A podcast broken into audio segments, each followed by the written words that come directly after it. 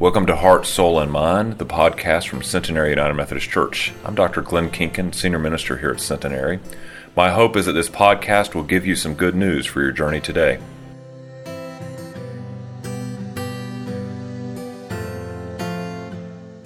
If you would join with me in your Bible that you brought with you, or your Bible app, or the Pew Bible in front of you, our text today comes from Matthew's Gospel, the fifth chapter verses 21 through 37.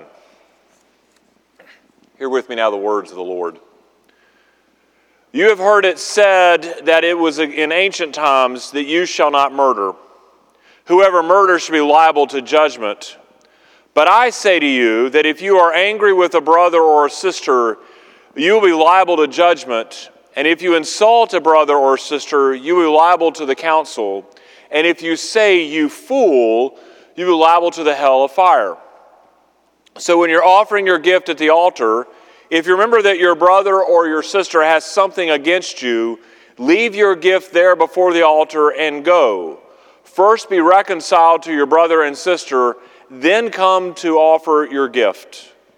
Come to terms quickly with your accuser while you are on the way to court with him, or your accuser may hand you over to the judge, and the judge to the guard, and the guard will throw you in prison. Truly, I tell you, you will never get out until you have paid the last penny. You have heard that it was said, You shall not commit adultery, but I say to you that everyone that looks at a woman with lust has already committed adultery with her in his heart. If your right eye causes you to sin, tear it out and throw it away. It is better for you to lose one of your members than for your whole body to be thrown into hell. And if your right hand causes you to sin, cut it off and throw it away, for it is better for you to lose one of your members than for your whole body to go into hell. It was also said, Whoever divorces his wife, let him give her a certificate of divorce. But I say to you that anyone who divorces his wife, except on the ground of sexual immorality, causes her to commit adultery. Whoever marries a divorced woman commits adultery. And again, you have heard it said in ancient times that you shall not swear falsely, but carry out the vows that you have made to the Lord. But I say to you, do not swear at all, either by heaven, for that is the throne of God, or by the earth, for that is its footstool, or by Jerusalem, for it is the city of the great king. And do not swear by your head, for you cannot make one hair white or black. Let your word be yes, yes, or no, no, anything more than this comes from the evil one. My friends, this is the word of God for us, the people of God. Thanks be to God. Would you pray with me?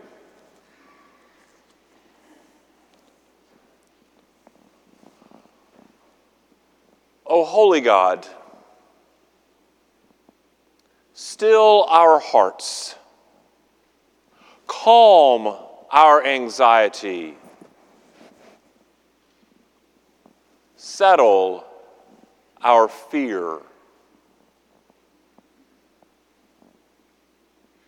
So that we may hear your words clearly to us today. So that in hearing your words clearly to us, then we think about them in our lives and that we might be changed so that we would leave this place not as mere hearers of your words, but as doers of your words.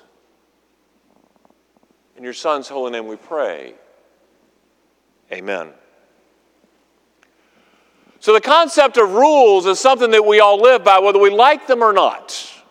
I mean, rules sort of help keep things in order, whether it's a group or a society or even maybe a congregation. Rules help explain how something operates or how it's played, say, for example, a game. Rules exist often to protect us. Yet, invariably, when a new set of rules is created or imposed upon a situation, one of three things happens. One, people chafe and fuss over the rules. For example, maybe if you were working in a company that was sort of really wide open as to when you had to come to work or when you had to do your work, and all of a sudden they mandated hours of work. If that was your case, you probably fussed about that, chafed it a little bit, that they told you you had to be at work at 9 a.m.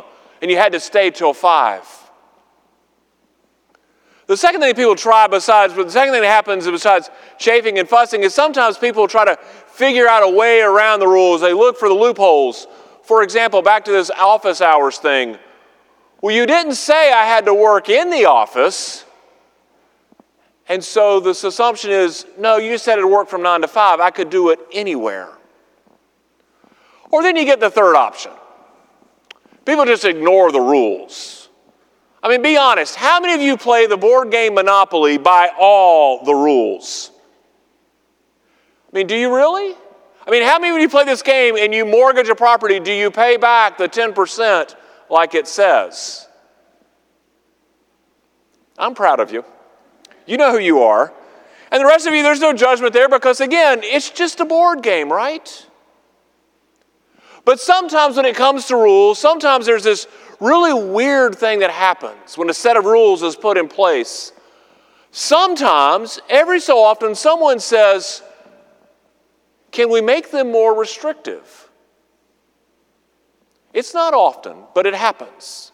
And I have proof of this. When I first started out in youth ministry and was working at church, we had this sort of rule that when we went on retreats that there was a defined bedtime when the youth had to be in their rooms, in their beds, with the lights out. Now, with a group of middle schoolers, you know, that was like 10:30 on a Friday night, 10:30 on a Saturday night. What they didn't know is that Glenn Kinkin had one rule of youth ministry on a middle school retreat. On Saturday, the rule was from the time that they got up until the time they went to bed, run them, run them, run them, run them, and then run them some more. If you know anything about middle schoolers, the more energy you can get out of them during the day, the longer they'll sleep at night, and you can actually get some sleep too. So we would always tell these kids at 10:30 is your bedtime, and so we would start that day with the run them, run them, run them philosophy. And I can tell you the number of retreats, everyone, like 90% of them, that there was a group of middle school. It was always boys, but every once in a while it was the girls too that they were coming to me at 7:30 after dinner almost with tears in their eyes. Do we have to stay up till 10:30 can't we go to bed now? Absolutely. Go to bed or there was this other one where we were doing some policy work and we were developing a child protection policy to use at the church and so all of this when churches began to look at this the rule of thumb was always two adults with a group of kids always looking at your ratios, the number of adults to the number of youth, the running practice was one to six. One adult for every six youth. And I can remember that at the time I was doing this, my youth director came to me, she said, So if, if our rules are two adults and one to six, is it okay if I let us use three adults? And if the ratio is one to four? I mean, wanting to make the retreat even more protected, more adults, more adults per kids. Of course, you can do these things. I mean, it's only for our protection, right? See, it's in these moments where someone asks for more to pile onto the rules that we realize that there's a different motivation. There's a different idea there. So I smile about it because no one ever asks for more homework, right, teachers? No one ever asks for healthier meals for the most part. No one ever asks for less screen time. Usually it's the other way around. They're asking for more. Why, why, why? And we always have stuck with, I said so. Always still the best response. But the motivation, when the rules are a guide and people want to do even more, is this icing on the cake moment. Which brings us, I'm going somewhere with this, which brings us to today's text. Today's text is these kind of icing on the cake moments where Jesus is talking to the disciples. Remember last week in our text, Jesus said, I didn't come to abolish the law, but to fulfill it, meaning I've come to show you what the law means. So, the law, all the rules that the Jews lived by in the Old Testament, he says, I've come to show you what it means. I didn't come to abolish it, but to fulfill it. And so today is the first step to where he forges into proving this point. So, what Jesus is doing here in the text that we read today is he is calling the disciples and us to a higher, more faithful, more holistic way of living in God's kingdom. A more holistic, more wonderful way of living out the rules. Think about this with me for a moment. Think about the leaders that we have in the world around us. We hold them to a higher standard, don't we? Think about just some of the news that we've seen this week where the state auditor, the one who is responsible for overseeing all of the agencies of the state and the way that things are run, what happened when she broke the rules with a hit and run accident. A lot of questions. How can she be? What does this mean? Or the concern that leaders on both sides of the aisle have about classified documents, things that we're supposed to leave in vaults and yet somehow end up not in vaults. See, when our leaders fall short of the rules, there's a scandal because we think, don't they know the rules? Shouldn't they follow them? So, Jesus in this text is calling his followers to a higher standard, if you will a higher sense of understanding what the rules are. So, take for example with me the Ten Commandments. The Ten Commandments are a set of rules to live by. The first three of them deal with our relationship with God, the next seven deal with our relationships with each other. Now, the scribes and the Pharisees are real good about checking the boxes, sticking to the rules right by the letter. But Jesus says, don't just look at the letter of the law, look at the spirit of the law. What is going on behind them? So, with this text today, what he's doing is he's, he's using a technique that uh, Amy-Jill Levine, the, the New Testament professor at Vanderbilt, calls an extension. He's extending the rule. So, four times in our text today, Jesus says, it sort of starts out like this You've heard this, and then what does Jesus say? He says, But I say. Now, friends, we should always listen to Jesus. That's first and foremost. We know this. We should always listen. But when Jesus says, but I say, that means really pay attention right here. And so, with these extensions, there's two things that are happening. One, he is raising the expectations of how we're supposed to live. The second thing he's doing is he's providing a fence around the law. So, think back to my child protection policy example. The law was two adults and a one to six ratio. And my youth director says, Can I use three adults and a one to four ratio?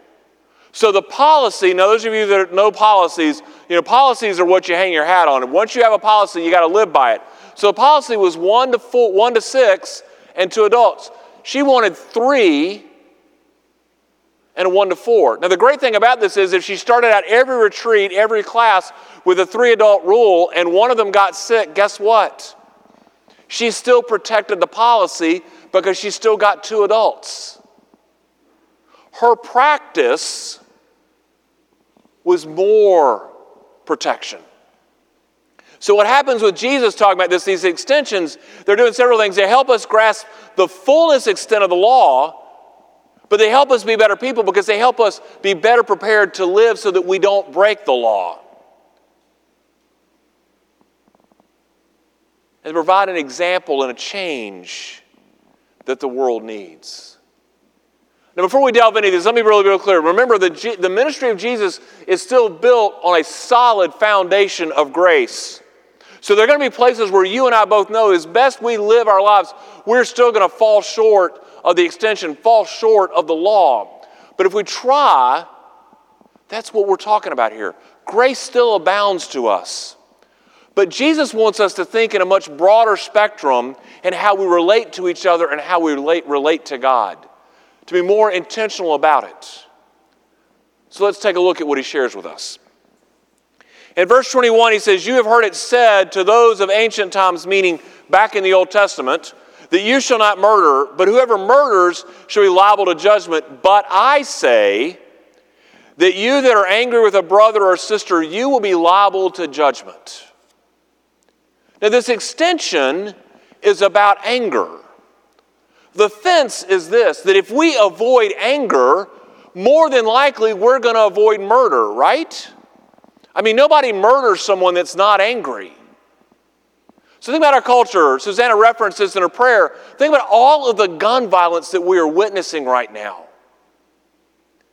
And 90% of those situations it is anger that starts this gun violence. The truth is that we know that our world goes from name calling to anger to violence way too quickly. And Jesus is calling us to go further than not murdering each other. Jesus is calling us to watch our words, to check our anger. This old phrase, sticks and stones may break my bones, but words will never hurt them. We tell ourselves this to try to not let it affect us, but let's be really clear those words do affect us.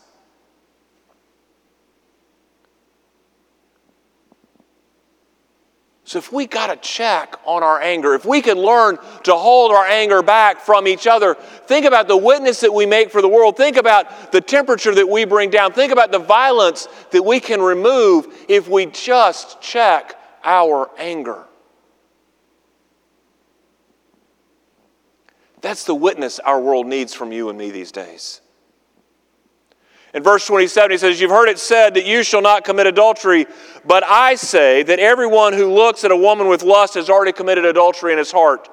This extension is about greed, but it's also about the way we look at each other. It's about taking something that doesn't belong to us, it's about desiring the possession that belongs to someone else. The fence is this that if we do not covet, if we take ourselves out of the equation, then we avoid the situation of sin and adultery and everything else altogether. What Jesus is calling us to do is to see each other not as objects to be obtained, but to see each other as children of God. To see each other as someone's child, son, or daughter, someone's parent, mother, or father, as someone's sibling, brother, or sister, as someone's spouse, husband, or wife to see each other as that. And when we begin to see each other in those categories, how can we break those relationships? How can we damage those people? How can we do that just for our own selfishness? That's what the world needs to see. That we value each other we value our relationships with We value the relationships that people have with each other and that we see each other as human beings. And we park our selfishness and our selfish desires by the wayside. In verse 31, he says, And it was also said, Whoever divorces his wife, let him give her a certificate of divorce. But I say that anyone who divorces his wife, except on the grounds of sexual immorality, causes her to commit adultery.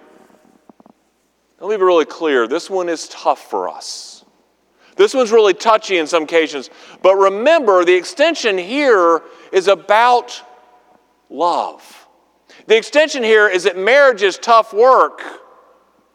It's not a contractual relationship, it's a loving relationship. So, in the custom of the day, in the Old Testament custom, the custom of the day was this that there was sort of an agreement signed when, the, when a couple got married between husband and wife that if the man decided to divorce her, that he could do it by a writ of divorce and she would have this contract, if you will, this paper that allowed her certain rights and privileges to protect her until she could get married again. And so, what happens is marriage becomes a contractual relationship, a business thing, not a loving relationship like God desires for us. So the fence is that, and this, follow, this caveat that only in the most untenable situations is divorce allowed. So we look back in the Old Testament, the word that they used there was ervat davar, the phrase ervat davar, meaning that you could get divorced if there was something objectionable in the marriage. The Greek term for that was porneia, which has been um, translated by some as pornography, or in this case, in the translation of the text today, sexual immorality. But the definition is much broader than that, so don't hang your hat solely on that. Because the translation also talks about things that are much along the lines of ervat devar, something objectionable, more along the lines of irreconcilable differences, things in broken relationships. That's what's going on there. And so what happens is Jesus is challenging couples, challenging married couples to focus on a marriage in a way that we live out and model our marriage vows. I mean, the marriage vows that we say in the church would say that it represents the mystical union between Christ and his church. What if we, what if we worked on our marriages like that? Then there wouldn't be a need for divorce except for in those extreme circumstances in which there is this opportunity, those objectionable behaviors. So, in this, what we find is that we find not a prohibition on divorce, not a condemnation of it, but a challenge is for couples to work on their marriages to build that loving relationship that Jesus wanted between the church and himself, between human beings, to fully embody the love for all.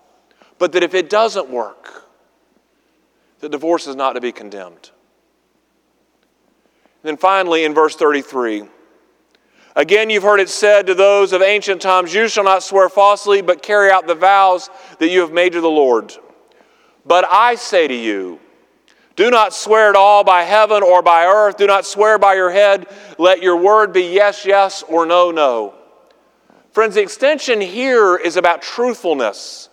The fence is don't take an oath to prove truth, just tell the truth. So, one of the things that we know about the English language is we, we, we develop over time, we develop these sort of throwaway phrases that we like just to pepper into our speech.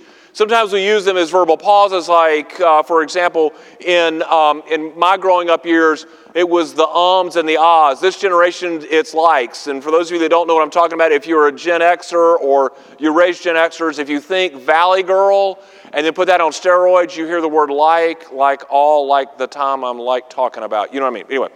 But we have those things, but then we also like these colloquialisms, such as, I swear if you do blank one more time, I'm gonna blank.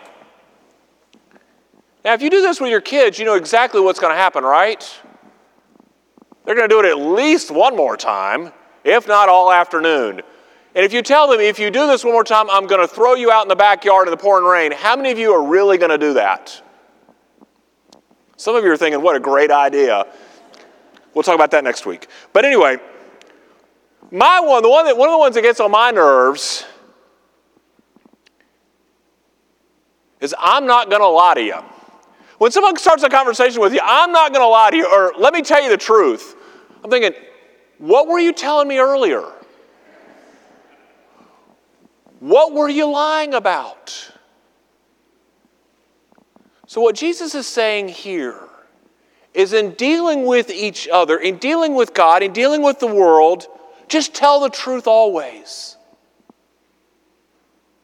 If you tell the truth always, you never have to remember the lie. If you tell the truth always, then when you speak, people know that you just speak what? The truth. So these four stories, these four pericopes, Jesus gives us extensions.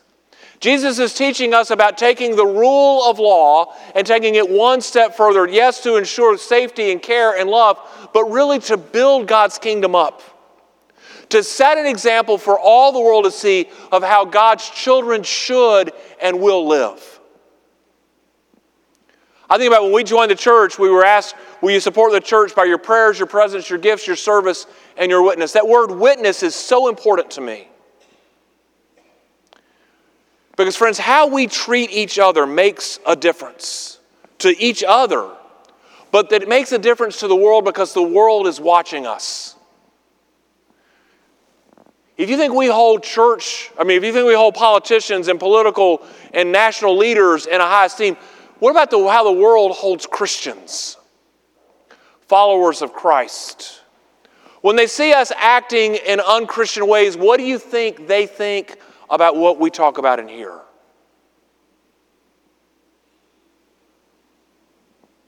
The kingdom of God matters. And it matters how we treat each other.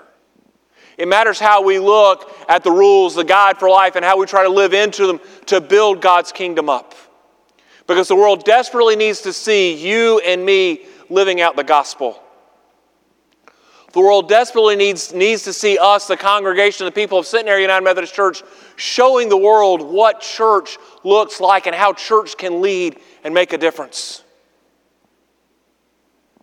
We need to live these extensions because when we do that, the witness that we show the world is bright. And the world is looking at a city on a hill and see who we follow, whose we are, and what we're about. And that's what he's calling us to do today. In the name of the Father, and the Son, and the Holy Spirit. Amen and amen.